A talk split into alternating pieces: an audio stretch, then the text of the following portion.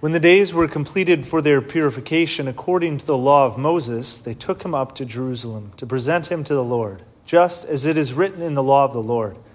Every male that opens the womb shall be consecrated to the Lord, and offer the sacrifice of a pair of turtle doves or two young pigeons, in accordance with the dictate of the law of the Lord. Now there was a man in Jerusalem whose name was Simeon. This man was righteous and devout awaiting the consolation of Israel, and the Holy Spirit was upon him. It had been revealed to him by the Holy Spirit that he should not see death before he had seen the Christ of the Lord. He came in the Spirit into the temple, and when the parents brought in the child Jesus to perform the custom of the law in regard to him, he took him into his arms and blessed God, saying, Now, Master, you may let your servant go in peace according to your word. For my eyes have seen your salvation which you have prepared in the sight of all the peoples, a light for revelation of the Gentiles, and glory for your people Israel. The child's father and mother were amazed at what was said about him. And Simeon blessed them and said to Mary his mother, Behold, this child is destined for the fall and rise of many in Israel, and is to be a sign that will be contradicted.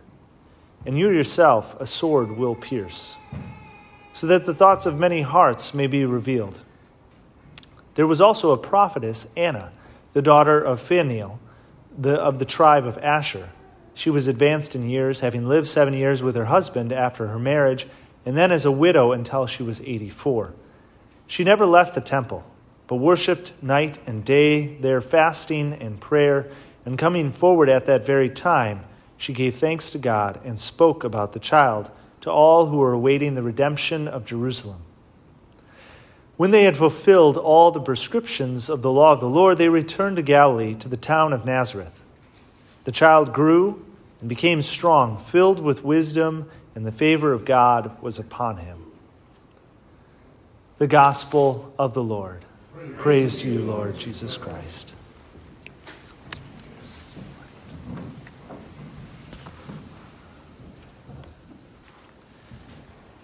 So today is the feast of the Holy Family, uh, like I mentioned earlier. And so we heard in all the, the different readings about family. Uh, one of the lines that really stuck out to me as uh, Kim was reading it today is uh, be, uh, be respectful of your, your father even if he loses his mind, right? Which is kind of a, a funny line in there um, in it all. When we talk about the Holy Family, and sometimes when we talk about the saints as well, we, we can look at the Holy Family, look at the saints' lives, and say, well, they kind of had it all, right? Of course, they had a holy family. Of course, they had peace. Of course, you know, it was, it was kind of easy for them because, well, they're, they're saints, because they were perfect. And we look at the Holy Family, and we can sometimes uh, say kind of the same, right? Uh, the three members were all uh, amazing, right? We've got Jesus, who uh, is the Son of God, who is fully human, uh, but fully divine as well. He's actually incapable of sinning. So we have that as a son, right? Which makes a big difference.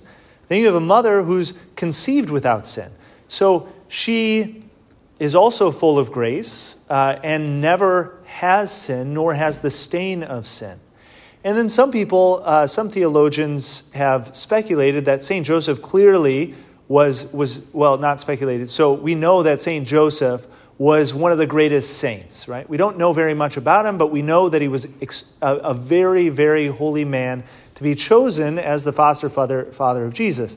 And some theologians speculate that although he might have not been immaculately conceived, some theologians speculate that he was conce- or he was uh, preserved without sin after his birth. And so he never uh, sinned in action um, in his life.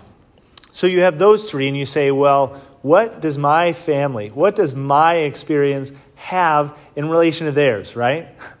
I mean, our family is filled, I don't know, yours is as well. All of our families are filled with sinners because we're part of them, right? We have people who, uh, who can't get together, right? Who fight, who complain, who are jealous, who, you know, just don't want to be with each other at times, right? Our families are imperfect. And so, why can we look at this perfect family and say and learn anything from them? We learn from them because even though that they were perfect, they still experienced the realities of human life and human family. That Jesus, even though that he was the Son of God, was still a child and most likely cried at inopportune times. Also fell down, got hurt, right? Uh, there were certain inconveniences of normal daily life living with another person. We also see that Joseph and Mary, right away at the beginning of their marriage, experience great difficulties. Where Mary becomes pregnant and Joseph is looking to divorce, but yet then takes her on, right? That must have been a lot of stress. Even though that they were perfect in their actions and without sin, they still experienced some a lot of suffering and difficulty in that. And then, you know, just think about the traveling to, to Bethlehem, right? Mary is eight and a half, nine months pregnant and traveling that far distance. I mean, I'm sure that wasn't comfortable for Mary or for St. Joseph, right? And then when they get there, they can't find anybody, right? So they've experienced all this. And then after that, they also have to flee to Egypt. Oh, forget about that. And then St. Joseph's got to try to find a job and provide for this family. And so even though that they're without sin, they still experienced the difficulties and the struggles of daily life, which sometimes weigh us down. The, the struggles, the suffering, the, the not knowing what's going to happen next. They are a family which we can look to and to be able to ask for their help and guidance. Because even though they don't share in our sin, they share in our suffering and our struggles in this world. Now, one of the things specifically in the Holy Family that blows my mind is the interaction between Jesus and Mary and Joseph. Now, again, like I said, Jesus is the Son of God, right? Pretty special kid. Um, and yet, he chooses to be a child, chooses to be a child and interact in the family. He doesn't just come in and say, Hey, I'm not listening to you. I'm the Son of God. I know what's going on. Uh, he actually grows. Now, we don't know exactly what this looks like, how much he knew or how much he didn't know, what kind of things he grew in knowledge of, but it says that he grew and became strong, filled with wisdom, and the favor of God was upon him. Now, we also hear, if we continue this uh, chapter of Luke, we also hear the only other story about the childhood of Jesus. And that's the story, of course, where they go down to the temple area uh, as annual, an annual visit. And then Mary and Joseph, even though that they're perfect parents, still lose Jesus, right? they, they journey a few days and then they're like, oh, wait, where's our kid again? Um, and then have to go back to find Jesus, who's there teaching the scribes and Pharisees. Like crazy, right? So here's a 12 year old boy teaching and asking questions and engaging in that dialogue. And he could have said, I'm good, this is where I'm supposed to be. But, but Mary says, Where were you? Why, why didn't you come, right? And now you need, to, you need to come back to Nazareth with us. And he obeys. Now, what's beautiful about that line is, is at the end of that, they say that he returns to Nazareth, Nazareth, and Jesus was obedient to them. And Jesus increased in wisdom, stature, and in favor with God and man. That's a very specific line. He was obedient to them. All right? We're supposed to be obedient to God, right? But yet, in this case, God has made himself obedient to Mary and Joseph. And it's a beautiful meditation for ourselves when we sometimes think that we're beyond obedience, right? We kind of know what's best. Um, thankfully, within the military context, uh, we know what obedience uh, a little bit more than maybe some of our civilian counterparts in the United States that sometimes just preach freedom, right? And certainly freedom is so important, but we, we also understand that there's obedience within that. And so when we are given an order or told to do something, we might not like it, but we know how to do it, right? How to follow orders. And similarly, in our, in our spiritual life with God, there's a lot that He asks us to do that in some cases is an order, right? That we don't want to do. In fact, there's a lot within the Gospels that we don't want to do, that we should be obedient to, but we're, we're not we aren't always, right? Because we struggle with obedience, because we are children to the Father who aren't always perfect children. But I just want to, want to point that out that obedience is so incredibly important that even Jesus himself submitted to the obedience within family. Now, for all the children here, right? This is not what you want to hear, right? Uh, it's not, not, the, not the most fun thing. Um, but in, but uh, it's also important for parents. And I find it also beautiful within the second reading that it says, you know, uh, children, be obey your parents in everything. Not just some things, not just the things that you want or you think that they know, right? Uh, you know, uh, your parents know that they're not perfect, right? You know that your parents aren't perfect, but you still have to be obedient to them in everything. still doesn't matter. Um, and so, but I think it's very important that it also says, Fathers, do not provoke your children, right? This obedience isn't supposed to be an obedience of power or dominance, but it's supposed to be an obedience of love, of desiring that your parents desire your good, and so in that you are obedient, even if you don't understand it or even if you don't agree with it, right? As long as they're not asking you to do something, you know, bad, right? Um, you are obedient to them in everything. Um, this also comes, interestingly enough, why is this so important for children to learn? Well, we need to learn in the very clear ways. Um, what we kind of say is um, kind of the, the physical obedience so that we can be spiritually obedient. Within the church, we also have this, uh, most especially for religious, uh, religious brothers and sisters who are obedient to their superiors for myself, that's also, I'm obedient, I make a, a promise instead of a vow of obedience and respect to my bishop. And so, in order for me to be spiritually healthy, in order for my ministry to be good, there are certain times when I might disagree with my bishop and say, Well, I'd rather be doing this. But if I'm ever disobedient to him, I'm ruining because ruining my, my spiritual life and ruining kind of my obedience to God. Because if if I can't be obedient to my bishop, who is the will of, will of God for my, me in my life, again, a, a, an order that isn't bad, right? Um, uh, but an order that is correct that I might just disagree with and think that this other way would be better. I need to be obedient to him because if I can't be obedient to him, who his orders are really clear, right? Because they're written down, they're in human language. If I can't be obedient to that, then it's going to be really difficult to be obedient to God, who sometimes it's a little bit harder to know what God wants in our life, right? It's a little bit more confusing. A, a, a, little bit more prudence is required when discerning God's will in our life. And so we need to be obedient to the things that are clear in our life so that we can also be obedient to those things that aren't as clear, specifically God's will in that. Um, with that all being, the family is this incredible place to be able to learn that obedience if it's done within the bond of charity.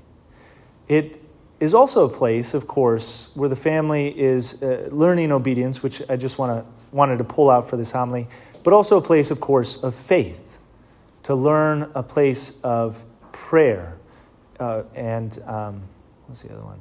Uh, of also of love, right?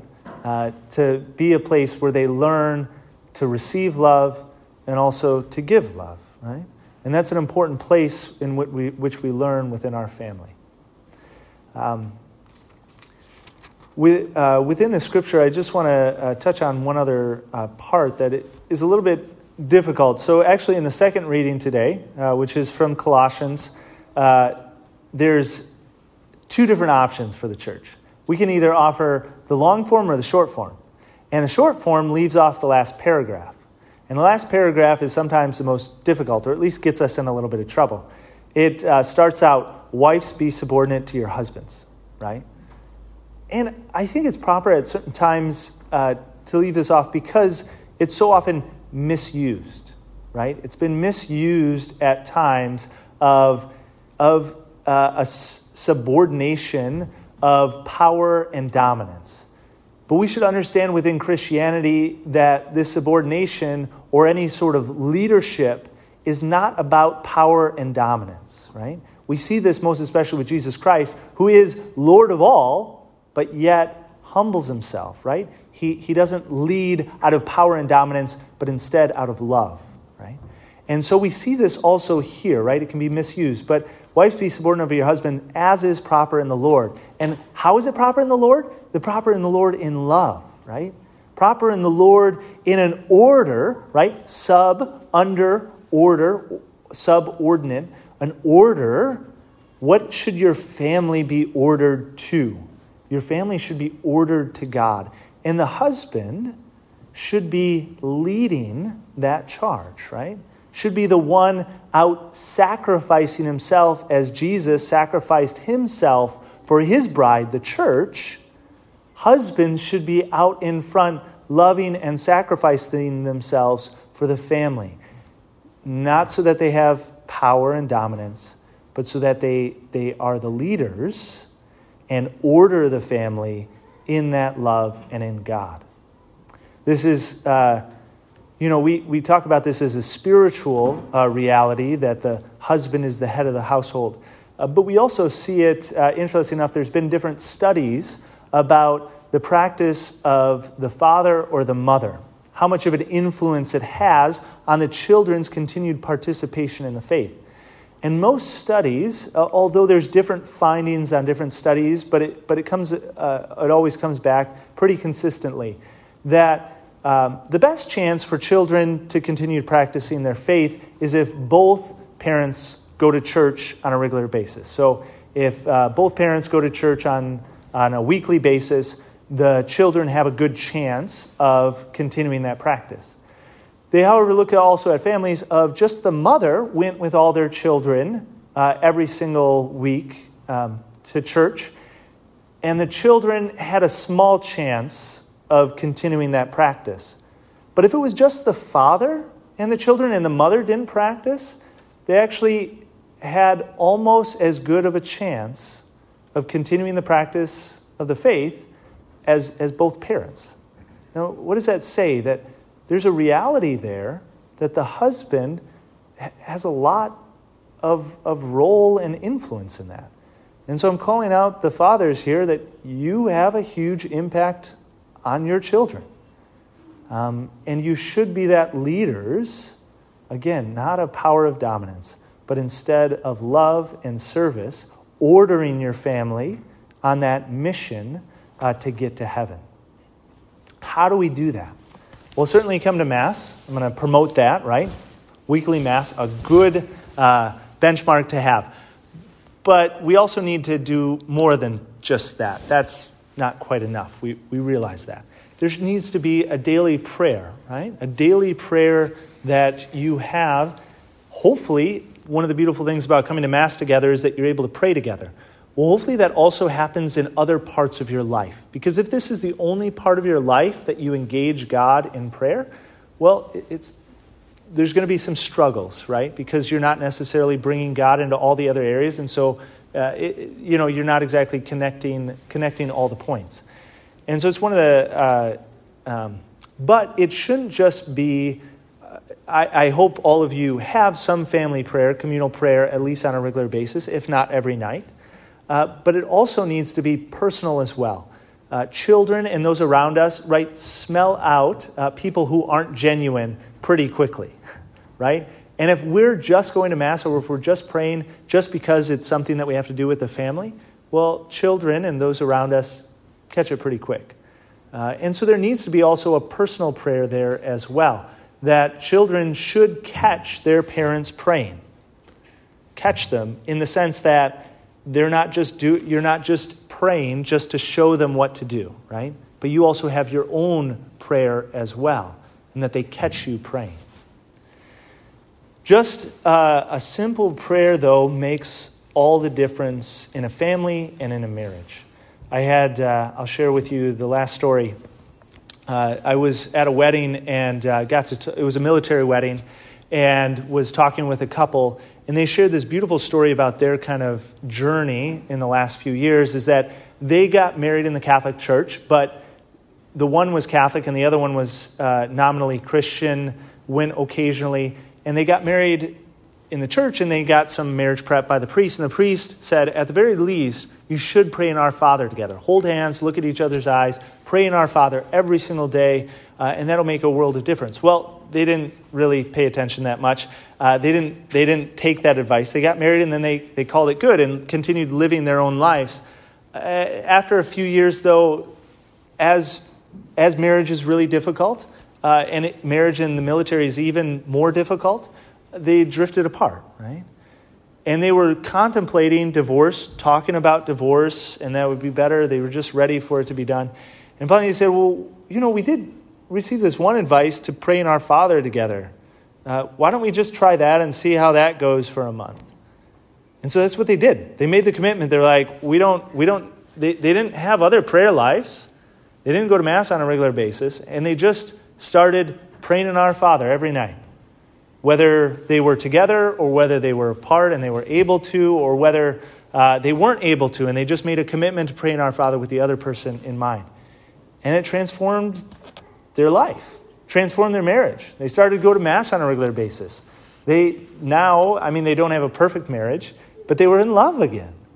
They were in love because they brought God back into it. And so, just encourage you in that, at the very simplest, right? All of us know in our Father.